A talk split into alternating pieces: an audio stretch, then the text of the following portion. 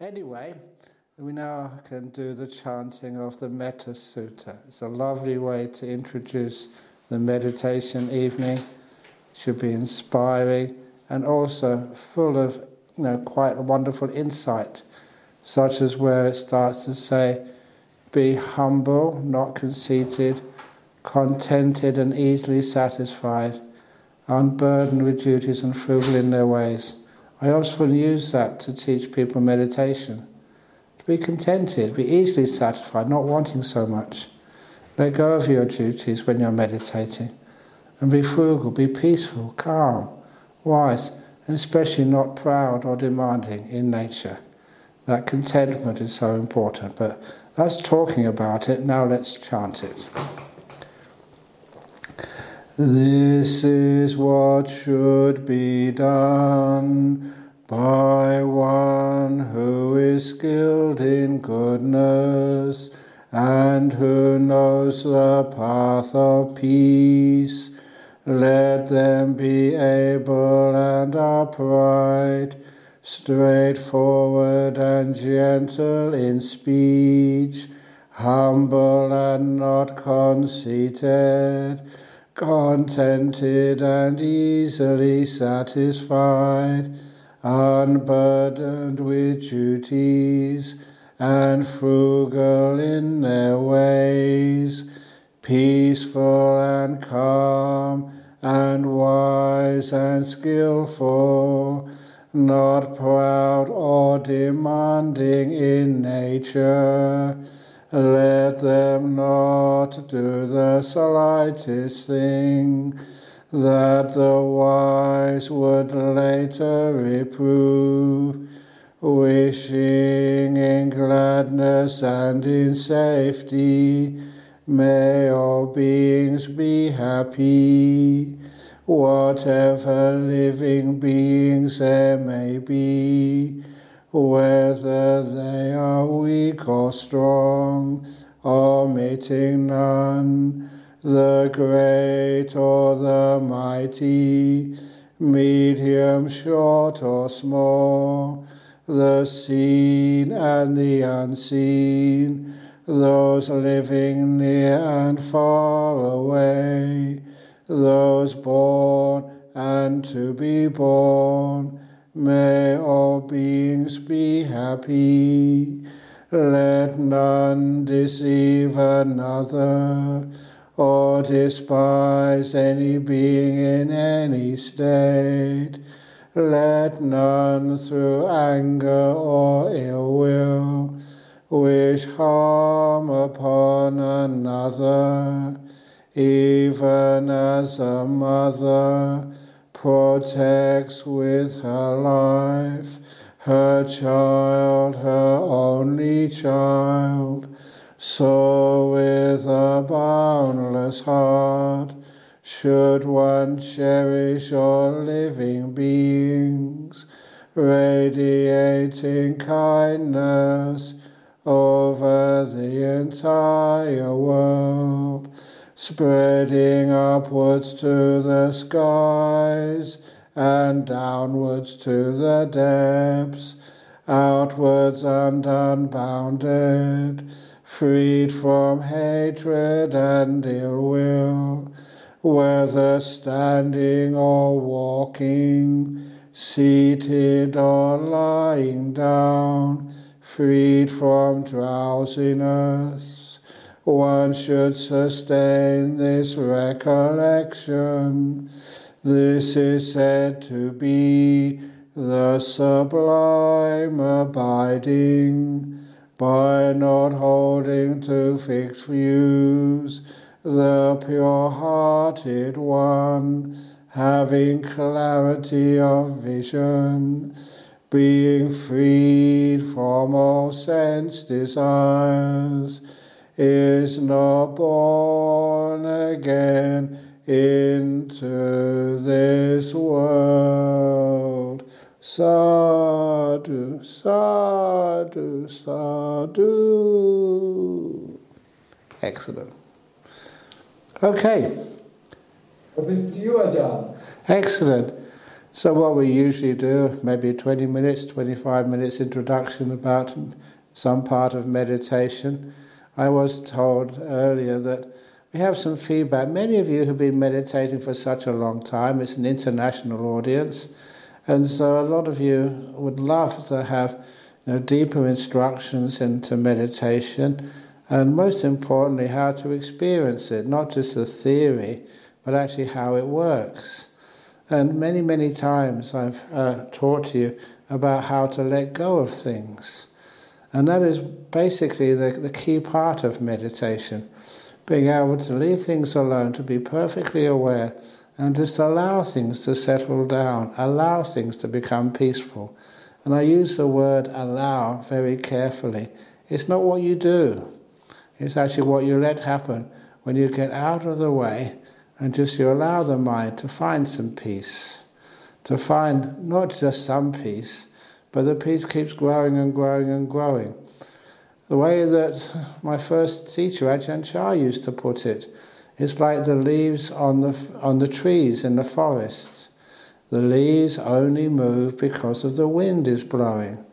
So if you take the wind away or find a nice calm place where the wind is not blowing on this particular part of the day, then you'll notice the trees will start to stop moving.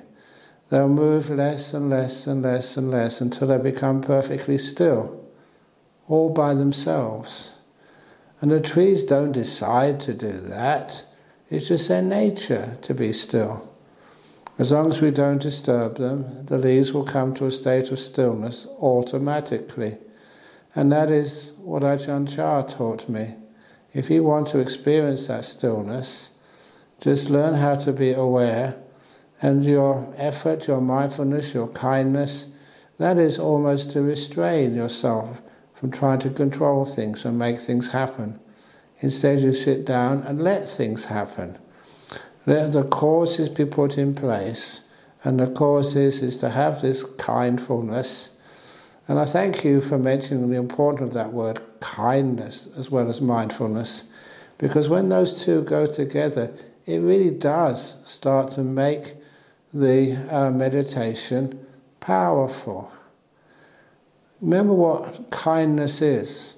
Kindness is like opening the door of your heart to what's happening right now, allowing it to come in unconditionally. And that's an important part of the mindfulness practice. It's not mindfulness deciding what you're going to be mindful of and what you're not. That becomes like too much desire, too much control, too much like being a control freak. And I know I always love like stories and similes. Here's one for today. That once, you know, you, you just been on one of these wonderful evenings with the Armadale Meditation Group, and then afterwards, you know, you have a walk outside, you get a telephone call, and somebody said, Hey, are you free this afternoon? And when you say, Yes, I'm free, please come along and have a cup of coffee in my favourite coffee shop. He said, I know you prefer you know, tea sometimes, but I like coffee, and I think you should take this coffee. It's very good for you. And so we'll go to this coffee shop and we'll sit in the back. I know you like sitting in the front, but I like sitting in the back. And we'll have a muffin, uh, not what you want, which is a biscuit, because I like muffins. And I want to talk about politics because politics is really important in this world, not this silly meditation and religious stuff. So we'll talk about politics. We'll have uh, a muffin and a cup of coffee sitting in the back, and we'll stay there for one hour.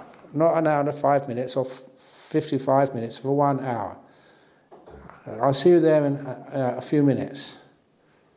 Now, if you receive an invitation like that, where people tells you how long you're going to sit, where you're going to sit, what you're going to eat and drink, and what you're going to contemplate, politics, how would you feel? How I'd expect you to feel you say, I don't want to go and spend an hour with somebody who's a control freak telling me what to sit, where to eat, and what to do. So you make up an excuse pretty quickly. You say, Oh, actually, I just remembered I've got to go and see my dentist. So, so maybe next time. And to keep your precepts, because you're a good Buddhist, you keep your precepts after you hang up from that lady, you ring up your dentist to make an emergency appointment so you don't, you don't break the rules. And as soon as you've finished ringing the dentist, make an emergency appointment, then you get another call from another friend. He said, Are you free this afternoon? He said, well, well, I'm not quite sure. I may be. Why? We know this tea shop you really love. Now, I usually like coffee, but a cup of tea might be really, really nice. And your friend says, and I usually like sitting in the back, but we can sit in the front if that's where you like to sit. And also that I know that um, you're very interested in meditation. Maybe we can talk about med- meditation today. And when somebody, you know, they invite you and they don't tell you where to go, what to drink or what to eat or where to sit or what to talk about, they want to talk about what interests you, then of course what, you, what happens next? You say, okay, I'm coming. And you ring the, the dentist again and cancel the appointment. And then you go to the coffee, sh- uh, the tea shop, and you end up spending three or four hours over there. You'll be with a person who's kind enough to be interested in what you're interested in, to drink what you're interested in drinking, to sit where you like to sit. And I hope you can understand that simile, because sometimes that when it's time for you to meditate, do you tell your mind, okay, we're going to sit here, not on a cushion, we're going to sit on the hard floor, or we're going to sit on a chair, you're going to sit with your back straight. You're not going to sort of watch the breath as you usually do, you're going to sort of watch kindness or whatever. And you're going to sit for half an hour, not 35 minutes, not 25, just half an hour. What is the response of your mind? You're being like a control freak to your mind. It doesn't work. You just get tense. So instead, when you sit down to do the meditation later, you sit down there and say, Mind, are you comfortable? Uh, body, are you comfortable like this? Do you want to sit on the floor or sit on the chair? Do you want another cushion? That kindness engages you with the process of meditation. And what do you actually want to watch, mind? Do you want to watch the breath or do vipassana or do metta meditation? What do you want to do? Let your mind choose, not you. Don't be the control freak. And then after a while, you find because of that kindness to your body and your mind, the body and mind loves meditating with you. It doesn't actually think of it, this is some penance you have to do. And often you meditate there far longer than you ever expected because the mind is happy there, the body is comfortable. And that's actually how we do these beautiful meditations, and you enjoy what's going on. That's one of the reasons why in that Metta Sutta, and I should have said this years and years ago, but no, may all beings be at peace. No, it's more than peace. It's just real happiness, enjoying the meditation. And that happiness, enjoying the meditation, is very palpable. It gets really strong. And when you start getting into this meditation, that joy and happiness is not just some byproduct, it's something which takes you so deeper into the meditation. It's just like, you know, when I teach this guided meditation, which I've been doing for such a long time, that I ask you, when you start to relax the body at the beginning, do this kindfulness to your own body, what does it feel like? And sometimes, actually not sometimes, just about always, that when I start just relaxing my feet, the feet feel very pleasurable. They feel good. It's like they've just been soaked in some nice hot water on a cold day. Or my back feels like it's been massaged after I just sit there and relax it by myself. And my head feels so at ease. And I remember just recalling, being mindful of how it feels just at the beginning of the meditation, having done a relaxation of my body. It feels delightful. It's a special pleasure of a relaxed body. And when I know that and feel that, that my body gets even more relaxed. It gets so relaxed that sometimes I'm so comfortable just sitting today on a chair in this room. It's just delightful, joyful. And that's supposed to be what happens. That's an important part of the meditation. When you can relax your body like that and feel the joy, you don't want to move. Sometimes that you can stay like that, stay like that for a long time, and eventually, you know, my life should start going onto the mind now. But then I do the same thing there. And when I'm aware of the mind, I usually start with how peaceful it feels. Because peace is something which you, you can get an understanding of. When you ask meditators, please watch your mind, a lot of them don't know what they're supposed to watch. They're supposed to be thinking about something, or what am I supposed to do? What is this mind?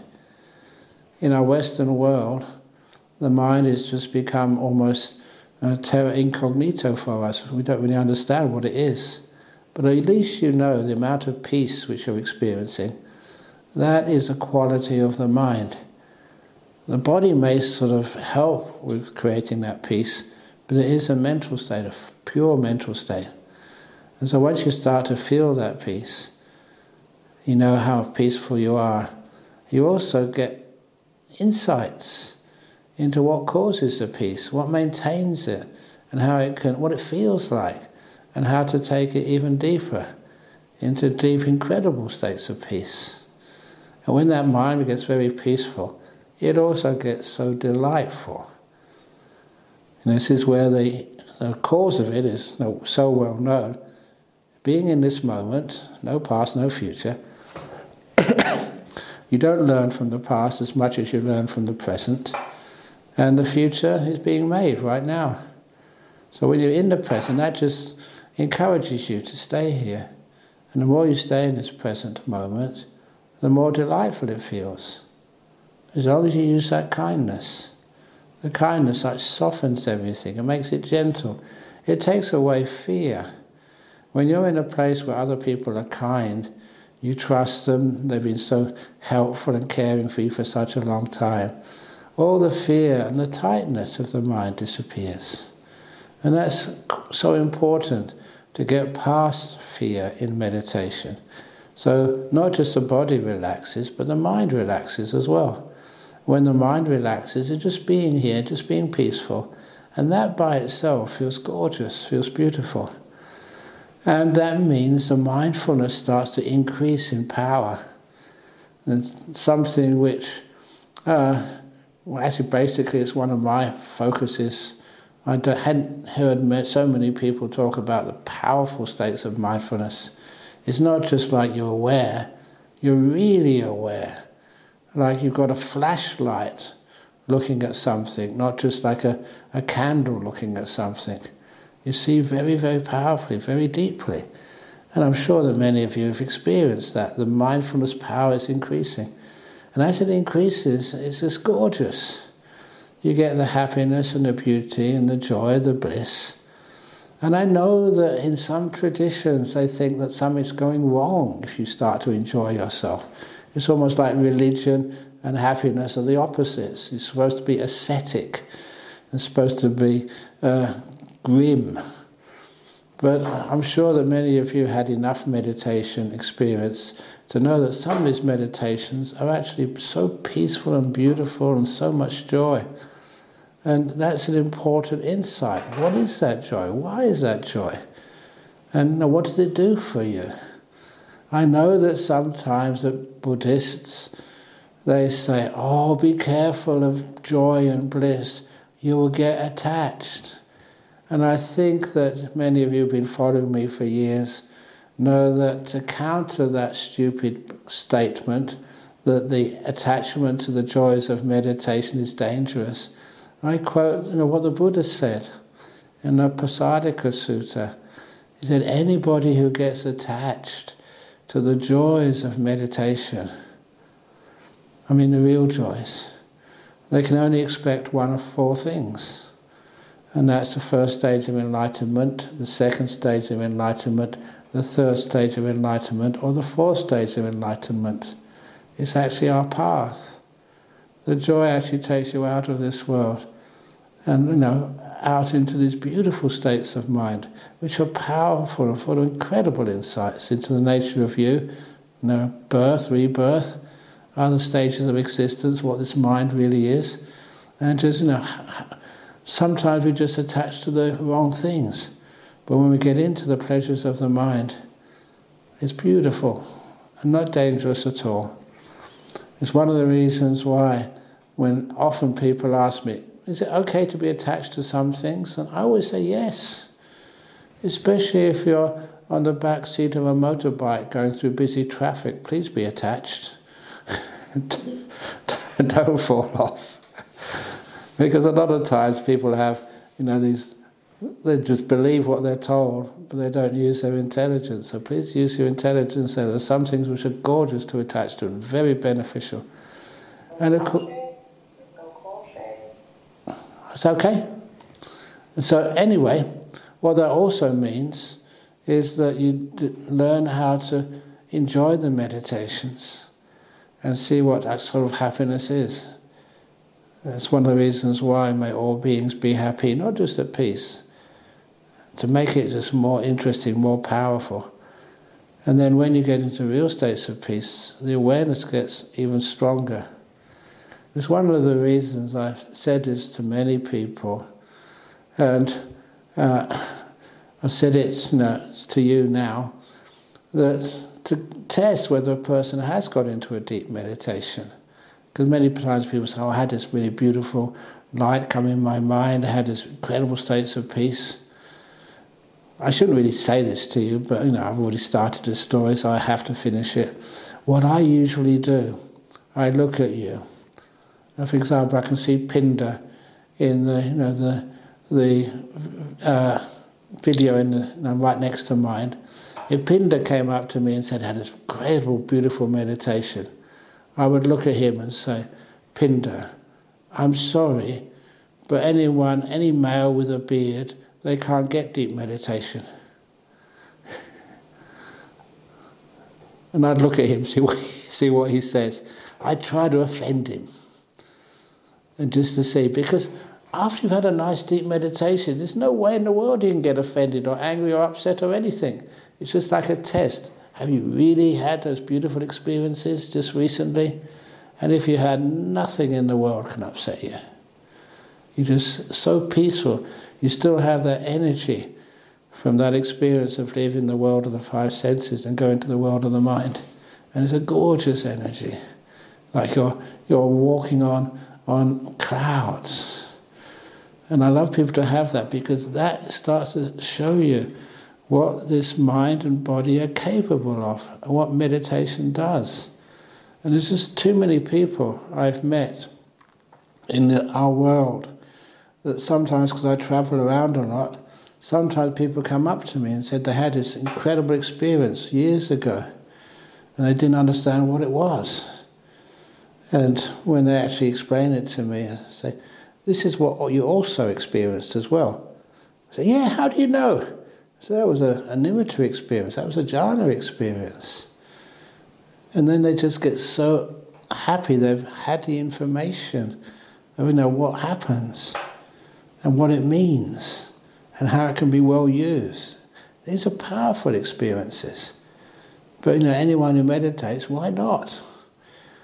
You don't get here by wanting it, you get here by just being peaceful, relaxing to the max just being in this moment, watching peace, not wanting anything in the whole world.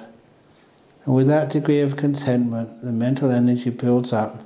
You don't have any fear, no excitement.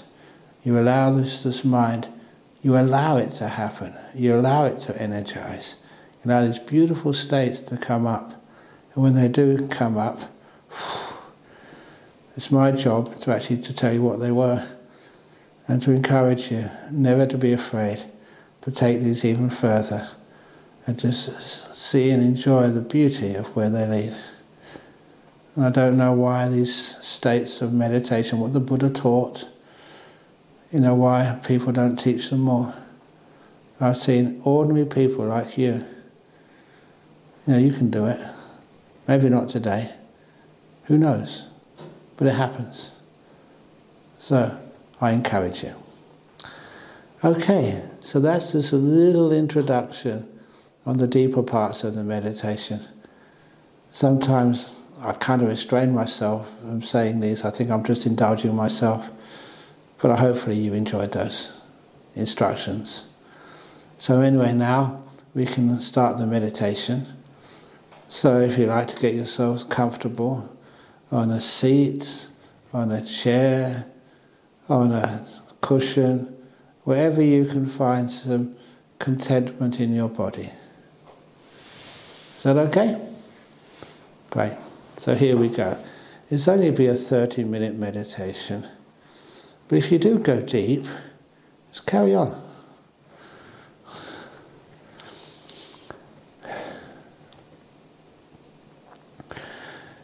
So sitting down, you have nothing to be worried about, nothing to be concerned about.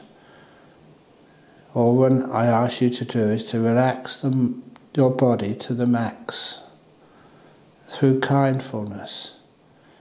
And I'm going to describe how I am doing it so you can follow along with me. I'm dealing with my body, not yours. So uh, just adapt. Get the feeling of what's happening, and you can adapt accordingly. So the first thing I do is to make sure my feet are comfortable. So how I do that, I ask my feet, as if like I would ask you, how are you today? So now I do that to my feet, to both of them. How do you feel? And I do that with not just academic interest, with like, I care about you, you're my feet. And I would do whatever I need to do to make you comfortable. So I adjust them. One of the other things I like doing is I don't wear socks, so I can actually feel the interface between you know, the bottom of my feet, the skin, and the, the carpet in this room.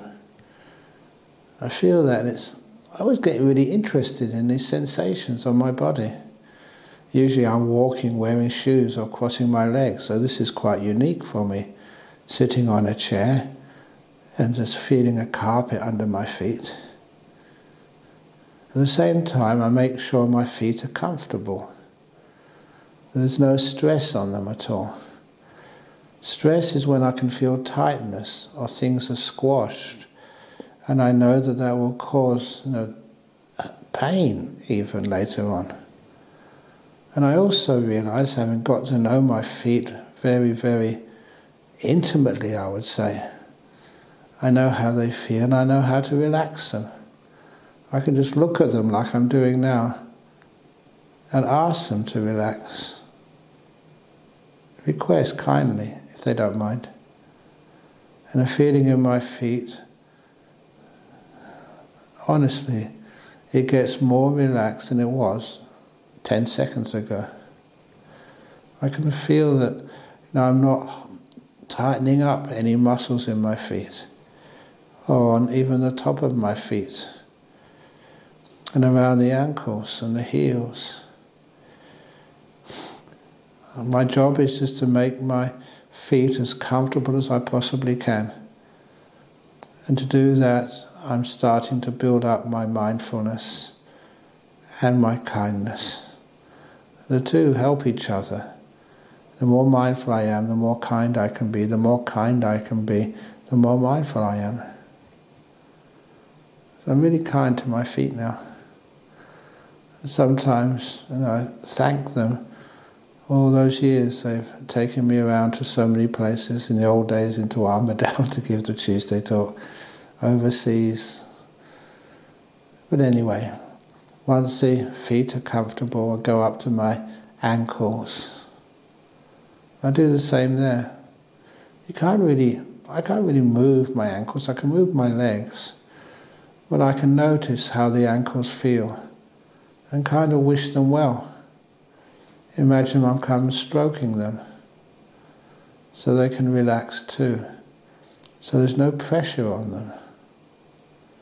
And I move up from the ankles to the calves of my legs and the front of those lower legs. Whatever I can feel and know in that area of my body, I can feel them very clearly now. And over the years, I've got to know there's a special feeling. The feeling I have in the front of my lower legs, in the skin, and very thin muscles there between the skin and the bone, and the back of the legs is different. You get to be able to perceive what part of your body you're looking at. And I also get to understand just when those muscles are tense. And by trial and error, how to relax them. So my lower legs are getting really, really at ease. And then I move up to the knees. And even I have had fallen off ladders, fallen off motorbikes, uh, on sports, you know, hurt my knees. I've had injuries there. But I know how to relax those knees. So I feel them and look out for any tightness, any blockage. Imagine any blockage or being uh, opened up, any tightness being loosened. I just imagine this, and soon you can feel when relaxation happens. The sensations in one's knees do change. My knees get really at ease. I go to my thighs big muscles. I realise I'm going very slow, but I kind of indulge in this because I enjoy it. And I relax my thighs. And I don't go on until my thighs are really relaxed. They kind of are now. If you want to linger, please linger. Then I go to my butt. And it's can feel the pressure on my butt with this big heavy weight on top of them pressing into the cushion only on the chair. So I make sure it's as even as possible, which I'm doing now. That's why this chair just moved and sounded a bit. I make sure the, the buttocks are comfortable. There's always a feeling there, but I know the type of feeling which won't interfere with my meditation which will eventually disappear because the mind recognizes it's not a danger to it. And then from the buttocks, I go to the waist. Usually I straighten up my back, but today I'm going to let it just lean back. Feels okay. Then go up my back. If you had your eyes opening, you see me just just moving my shoulders a little bit to make sure that they're comfortable. I do this deliberately, in order, with a lot of kindness. Because your health is important. And just that kindness, especially in your posture, really, really helps. And then I go to the bottom of my torso. And then I usually just scan up my digestive tract. Feels pretty good this after this evening. But nevertheless, I'll just scan it up. And if you ever feel any tightness anywhere, or any feelings which are unusual, you just stay there for a while. Give it kindness. I often feel that's how there can be cancers, infections, which you can catch when they first start to grow and zap them before they cause any trouble, just through relaxing your own body relaxing to the max, really getting into easing everything, opening it up so there's no tightness or tension anywhere in your body. So I'm moving up from my lower intestines to the upper intestines, picking up anything on the way. And calming it to the max and get past my stomach to my lungs.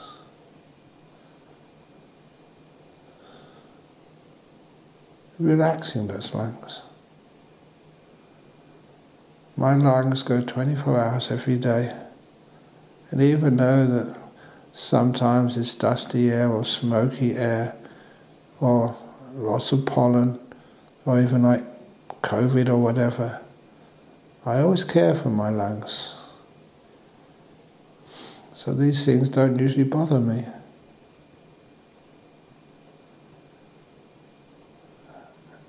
I'm aware of my lungs now,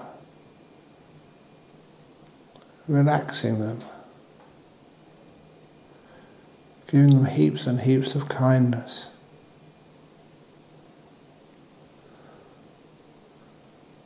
It actually feels so pleasant. As if they're saying thank you to me. Thank you for caring for us. I don't just take them for granted. I go out to my heart region. I don't interfere with my heartbeat.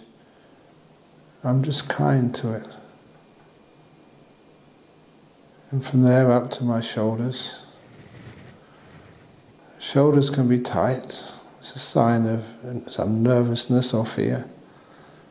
So imagine those shoulders as if that's two invisible spirits are actually actually four, two on each side, are just stretching those muscles, making them unnaturally tight. And I invite those invisible imaginary beings to let go of my shoulder muscles so they can become loose, they're not hold, held tight.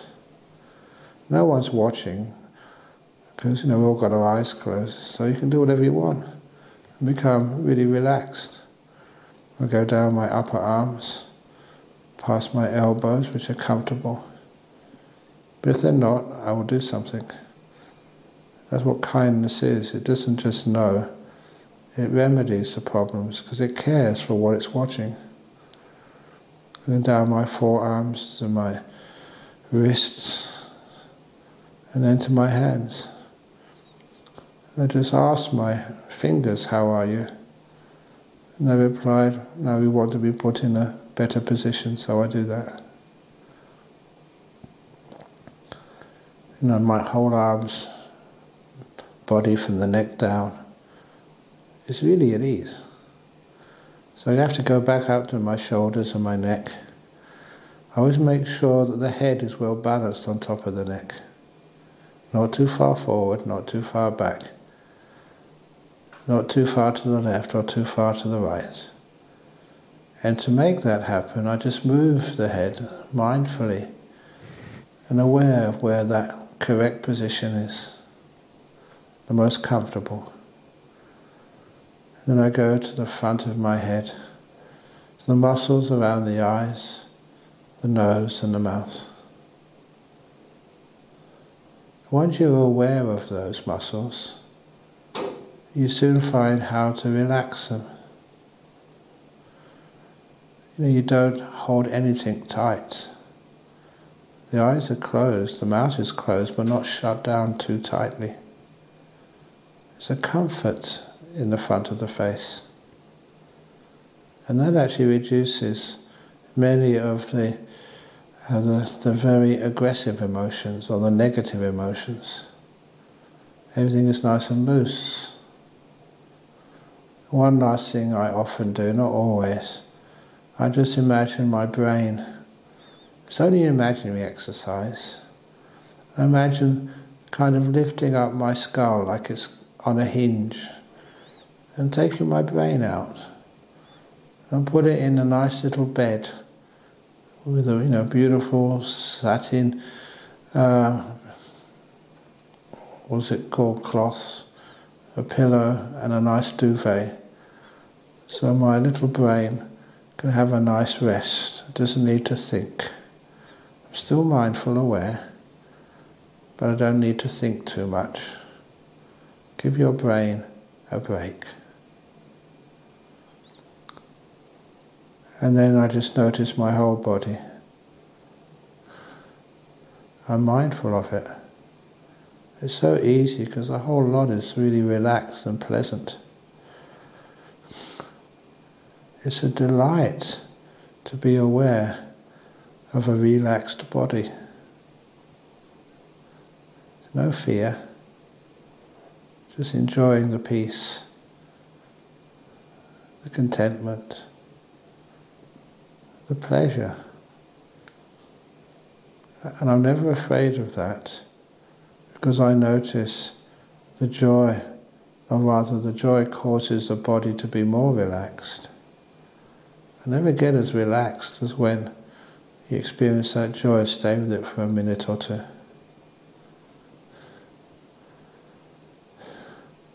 By this time, my mindfulness and kindness is really buzzing. It's strong. So now I can turn to my mind. How peaceful are you, Ajahn Brahm? How peaceful are you? So it turns the mind to notice peace, what it is, to recognize it, and recognize its causes because the awareness of the body is present moment, you can only be aware of the body now, truly. And you have been kind. It's pretty easy to watch peace. You're probably already you know, quite a lot peaceful. What does peace feel like? You get to know it, not in words, but in your just emotional sensitivity. What is peace and how does it get disturbed? How does it grow stronger? It's natural that the silence comes into the mind. You don't need to describe anything, to judge anything, to assess anything. You just experience the emotion of peace and silence. To me, it kind of feels irreverent to try and grab it and imprison it in words. We just know. And that's the purest of knowing. All you do is stay here after a while, that mindfulness, that joy will get stronger and stronger. You may experience your breathing, but more than that, the joy. And soon that turns into these beautiful lights in the mind, the nimittas. That happens, don't disturb them. Just enjoy to the max.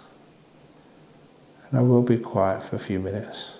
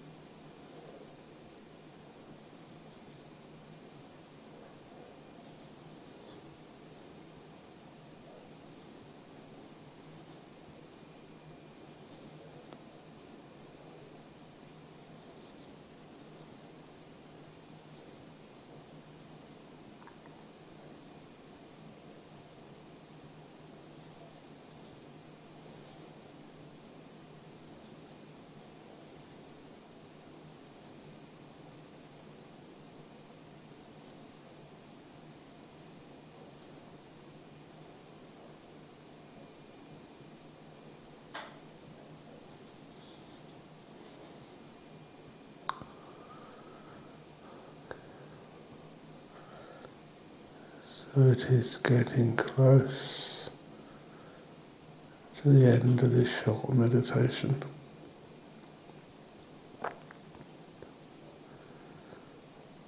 How peaceful was your mind? It gets really peaceful, how pleasurable is it?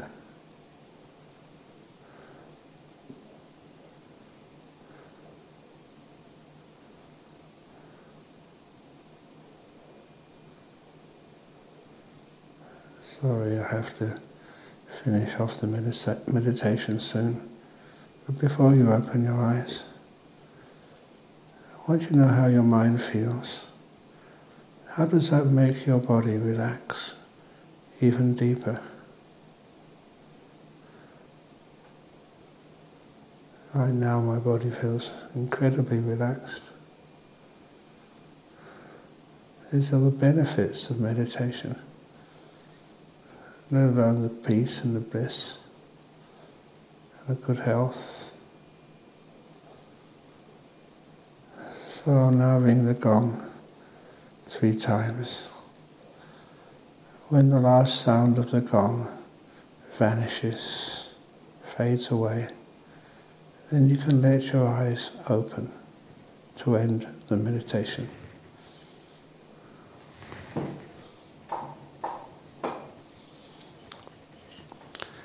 Actually, I won't ring the gong. I will let it chime.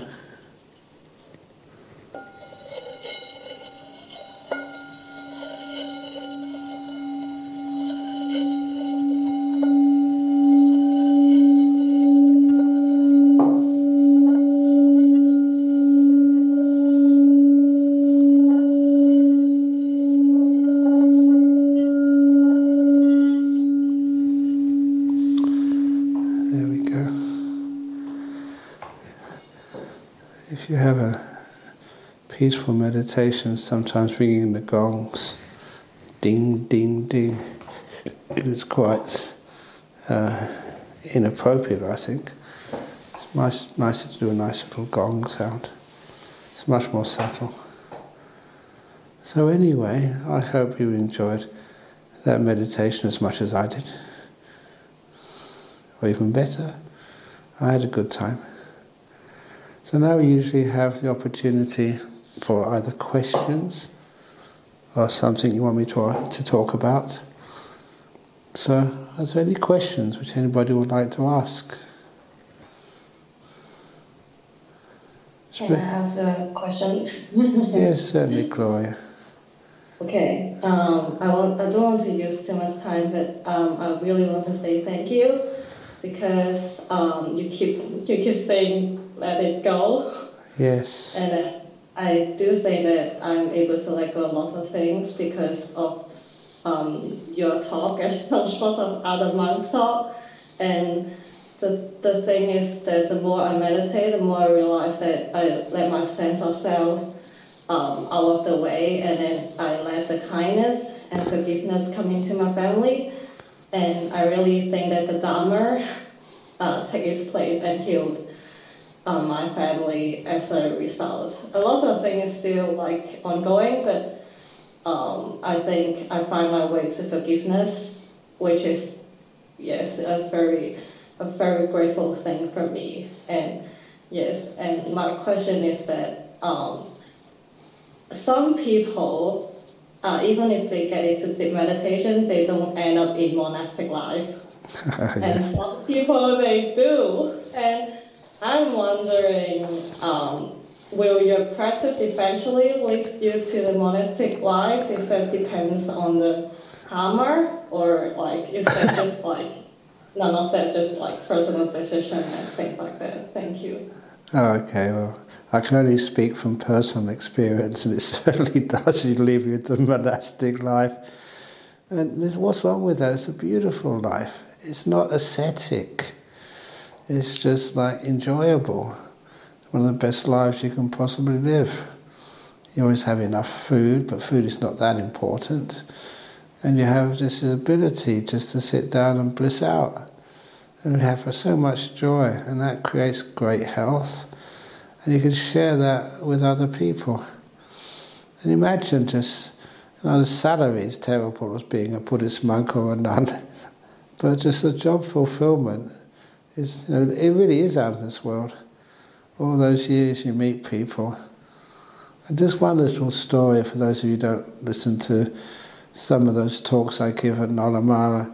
Just when I went to UK recently, and just I was teaching a weekend retreat in the town of Sheffield.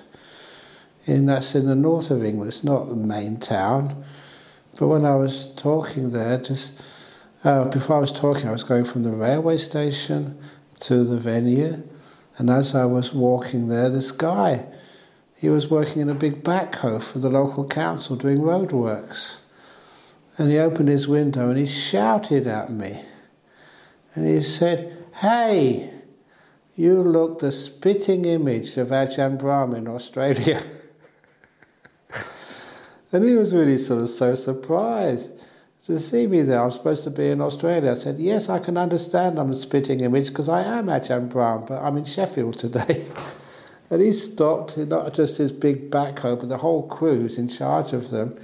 And we stopped the work for about half an hour and asked questions and had photographs. And little things like that, just the job satisfaction I get, I help somebody, and that's why he recognised me. And so far away, the other side of the world almost, you know, from Perth. And it's a valuable. He told me how much, you know, that what I taught on the internet, just how much it meant for him. That's why he just, he just he made his day. Made my day too the job satisfaction is enormous. That's one of the reasons why you don't get much money, you don't get anything. You just get this beautiful, huge number of friends, all each one of you. I like looking at you know your faces. Some of you I don't recognise that much, but a lot of you I really do. Seen you so many times, and it's wonderful. That's my happiness, my salary the idea of a monk or a nun, and also like having nuns. When I grew up, there was only monks were given some equity and treated appropriately, only monks. But now we have like nuns. Anybody, you know, you can get sort of a nice place to stay and just bliss out. What a wonderful way to live.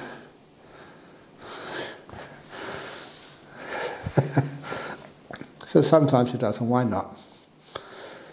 You've got a huge smile on your face now, Gloria, and that's I think you can you can kind of understand what it feels like. You know, in the time of the Buddha, even that uh, the local king, the king of Savatthi at the time, used to love going to a monastery after work, go see the Buddha, and then when the Buddha asked him why you know, you're such a busy person. You've got all the comforts of your palace. Why do you come in here and see me? one of the things the king said was because every time I come in this monastery, all the monks and nuns are always smiling and happy. Just that was enough, you know, to give so much joy and peace and happiness, you know, to the, the king. So hopefully when any of you come to visit any monastery, Uh, especially Bodhinyana Monastery or Dhammaloka or those people overseas, you go and see some of the monks and nuns in those monasteries, in those places.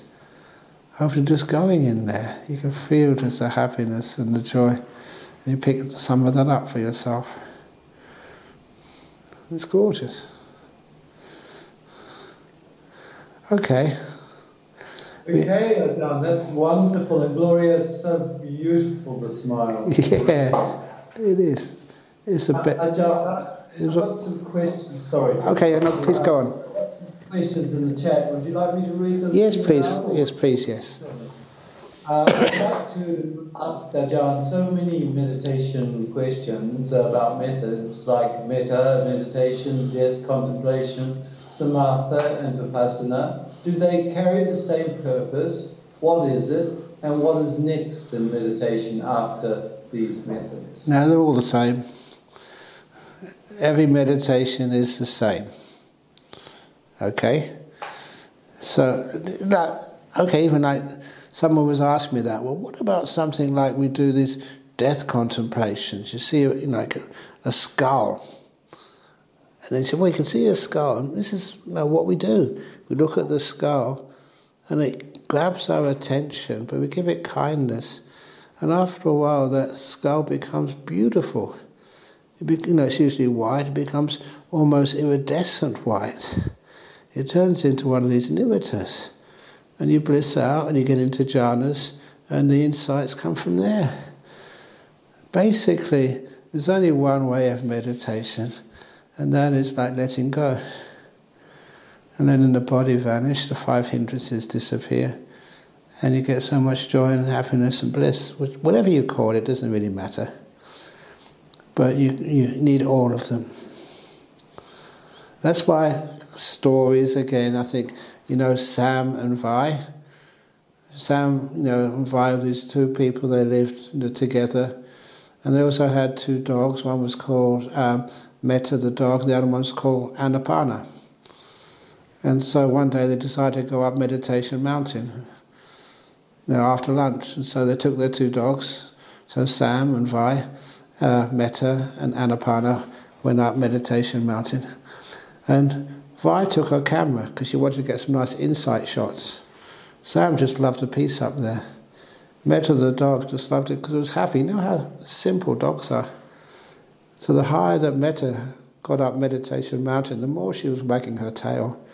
She was such a happy little dog, and the happiness and the joy and the kindness just got even greater the more it went up uh, Meditation Mountain.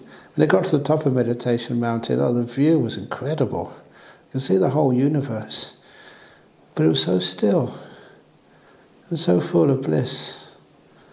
But Anapana, the reason I just used to bring that dog into the picture as well, because when you get to the top of Meditation Mountain, Anapana vanishes. No breath left, you're totally still. This is what meditation is. You can say you do this meditation and that meditation, and ah, no, just let go. Make peace. Be kind. Be gentle. And then it just you get peace. You get bliss. You may think you're starting on this way or that way, but no. You can start whichever way you want. A bit of this and a bit of that, but after a while, it all gets so peaceful and still. Not you do one first and then one next. It just gets deeper quite naturally. More peaceful, more blissful, more easy, effortless. You don't do anything. You vanish.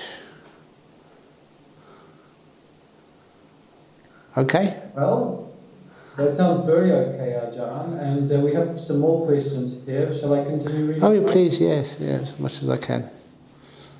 Uh, the, um, today, during meditation with you in the group, I had tears, even though it is without any accompanying emotions. But some kind of emotional understanding or emotional relief, although I cannot identify the causes exactly, I find that sometimes it happens to me at retreats too, yeah. especially at the last day of meditation. I wonder if this symptom is a known symptom, just curious as I did not expect to be joining today's meditation. It is purely by coincidence, and the tearing is also under, unexpected. With much gratitude. Excellent. Excellent. Look, just getting joy in meditation is a form of what they call this piti, this joy which comes up in meditation, brings tears to your eyes. There's nothing wrong with that. It's a marvelous thing. If you get nice and teary, just let it come it's very pleasant. You're very high. It's just so many times. I say there's two places in India where I always just burst out crying. I can't stop myself. One is on the Vulture's Peak. That's where the Buddha would meditate, and it's when I went up there, they hadn't really developed it. It just looked basically as the same as when the Buddha was alive. It was a cave. You can actually sit in that. Oh, that's just so full of incredible energy. And the other thing which I quiet is the Dhammachakka suit, uh, Dhammachakka um, Buddha statue, which is in the museum outside um, Sarnath the old deer park where the Buddha gave his first sermon. And I, and I don't know why, it's beautiful, but it's got a little uh, break in it, I think, in the nose.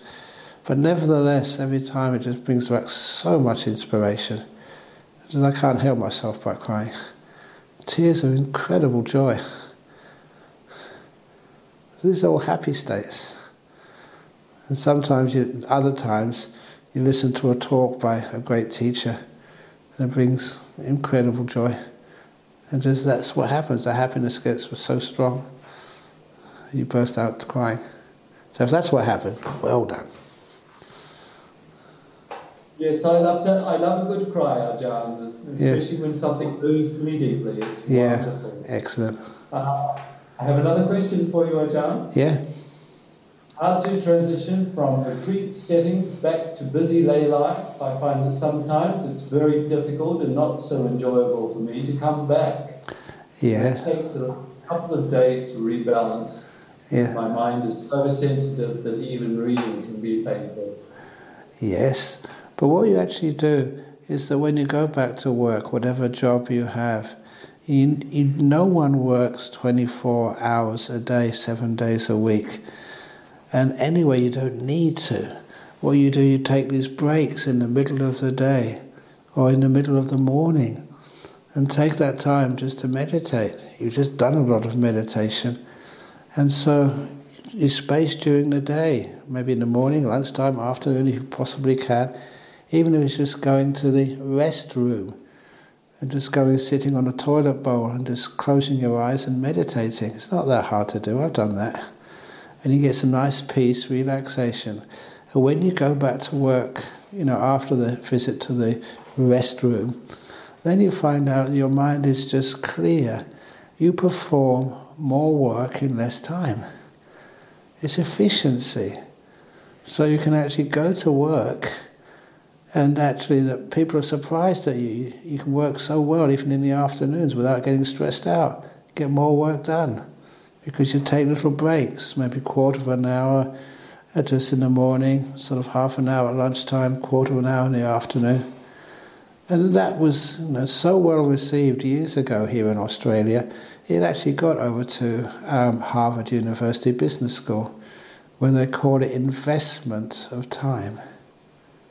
It's you know using your ability to meditate to realize when you can sit down in the morning just for a quarter of an hour, you're actually making time, you're not wasting it. The 15 minutes you haven't got your nose in front of a computer or writing anything, you're actually, your brain is getting its energy back up again. And so, in the after meditation, you get more work done in less time, and good quality work too. I don't know if you've ever seen that, but there was you know, the first book which I wrote, The Opening the Door of Your Heart, you know, one of the people in Armadale Group, you know, they forced me into doing that. I'm very grateful for them. But when I actually wrote it out by hand, I did that when I was doing a personal retreat, an hour every day. And half the book was written out by hand. There's no pen and paper, no computers. And I still got a copy of that. And it's amazing. Just there's no mistakes in it. Really beautiful handwriting. That's, that's because you were just very focused, very peaceful, and you just let it come out. And that's actually what work is like. If you try and force it, you waste too much time. And the job you do is not so beautiful. Right, and we're ready for the next one? Yes, yes. Uh, dear Ajahn, is there a self forgiveness meditation for guilty feelings and regrets? Ah. Or is metta meditation the same? Yeah. I find, oh, yeah, it's all. Back, sorry. Yeah, now all the same is true, but it's also once you have you know some reasonably deep meditation, you get the insights afterwards. The insights. I mean, who are you trying to blame? What's the purpose of this life? Purpose of this life is to be allowed to make mistakes not to be afraid of them. And once you make a mistake, it's not just forgiving, it's actually learning. You acknowledge them, you know, you bring them up, you don't try and hide anything, acknowledge it, And then the forgiveness is just taking away this idea of punishment or guilt. That was one of the things I loved about Buddhism when I first got to know it. There was no punishment. And I thought, you know, it's a monasticism. We don't have whips, or we don't put people in detention or take food away from them. There's no, there's no punishment there. And instead, we learn from it. Punishment makes us afraid of mistakes. Learn, and we can't forgive ourselves because we think we don't deserve it. It's punishment again. We just learn. We learn and grow. We don't have to be perfect. Those beautiful trees in the forest, the twisted, bent ones are the most beautiful. So none of you need to be perfect, because none of you are, not even me. I tell terrible jokes. I apologise, but that's how bent and crooked I am. okay? Okay, and uh, thank you, Ajahn. Ajahn, uh, talking about mistakes, I was uh, leading a seminar yesterday, and um, one of the one of the people in the seminar made a made an error by blurting out an answer before it was appropriate. I brushed it over to him and gave him a big hug and said, "Thank you, thank you, thank you," because everybody was laughing. I said, "Thank you for bringing joy to our group." Yeah. I was thinking of this. I did it, Ajahn. Yeah, thank you. That's how I was taught. You make a mistake, and people it creates laughter. What a wonderful yeah. gift it is. I think we should all determine to make more mistakes in life.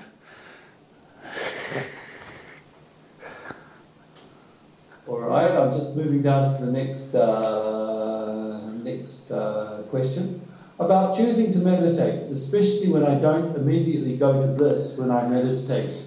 In large part because no one will meditate with me, and it brings irritation. I end up doing what they want to do, which is often not healthy, versus them doing what I want to do.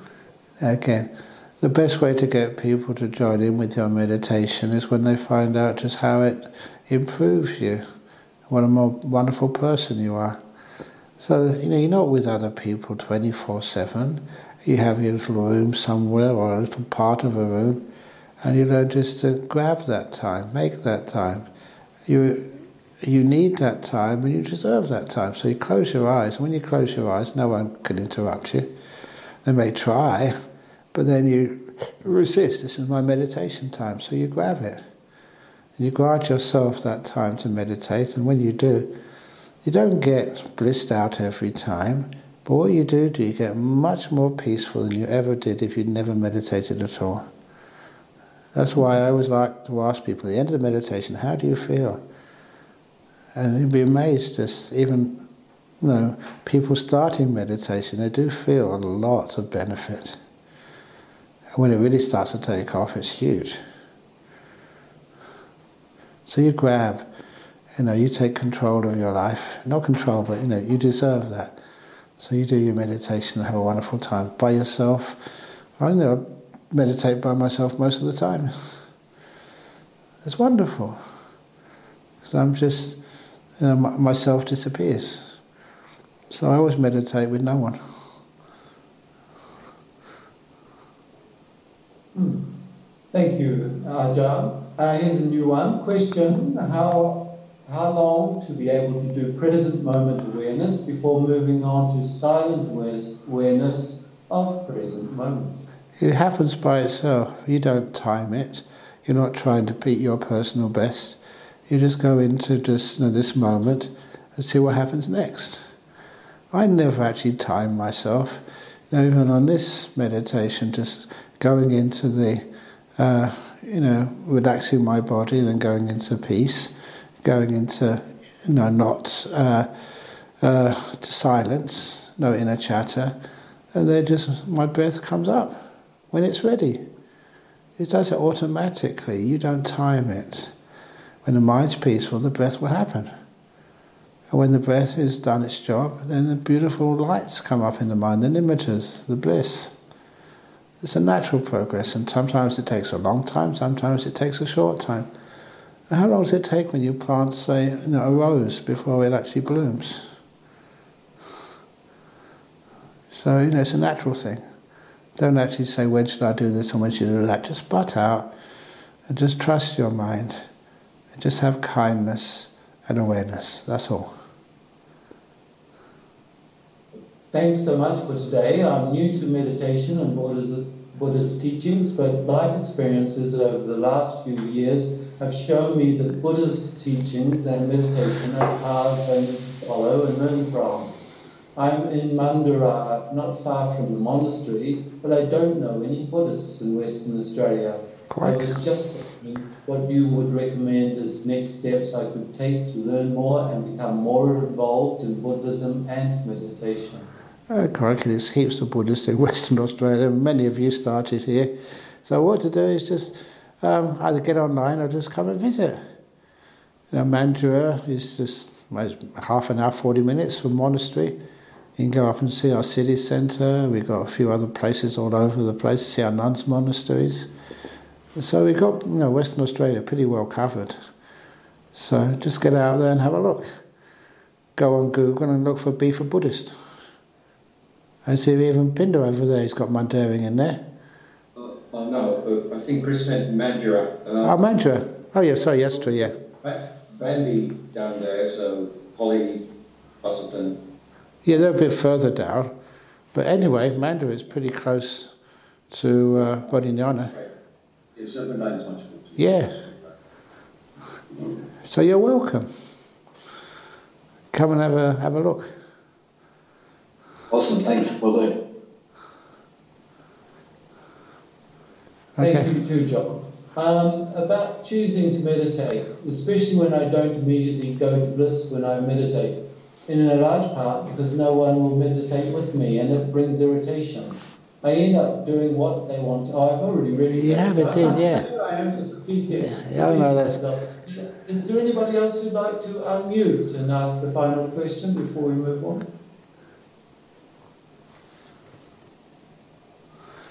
from Anonymous. Yes, it feels like the heart area becomes more vulnerable or relaxed.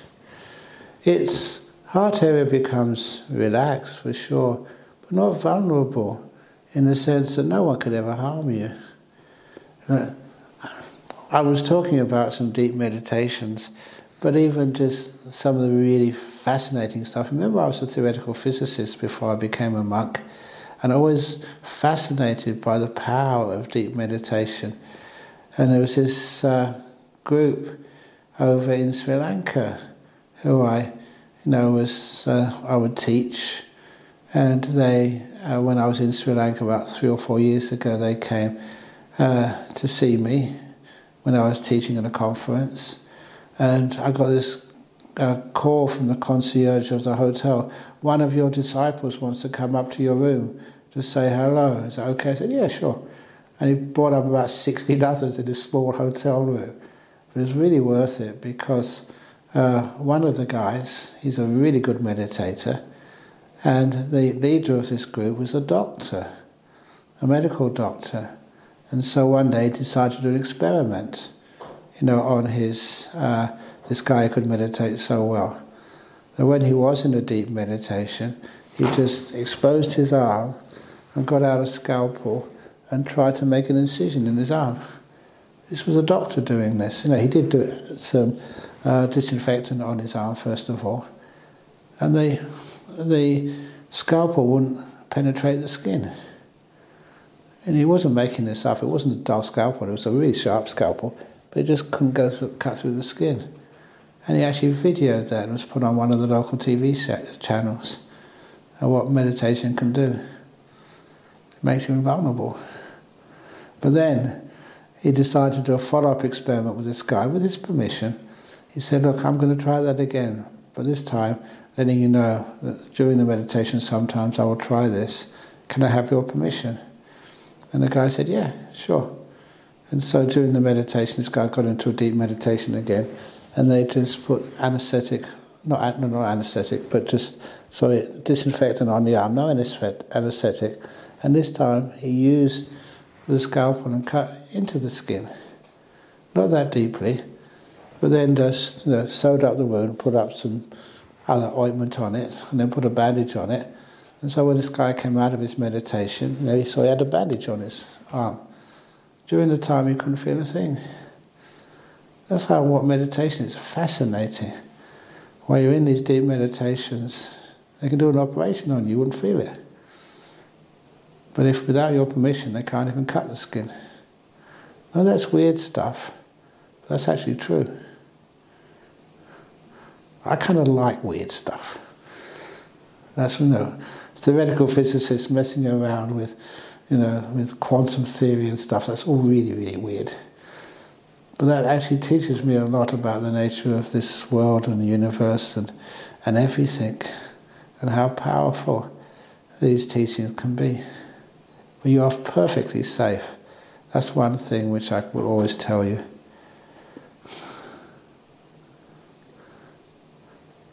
Can we squeeze in one more question? Certainly, yeah, certainly. Uh, dear Ajahn, I've heard from other devotees that seven day retreats are very good. Is there a difference after the fifth day? How do we prepare for a seven day retreat when we have only attended one day retreat so far? Uh, you just go for it, see what happens. So, in other words, you never know how deep it's going to go and what's going to happen.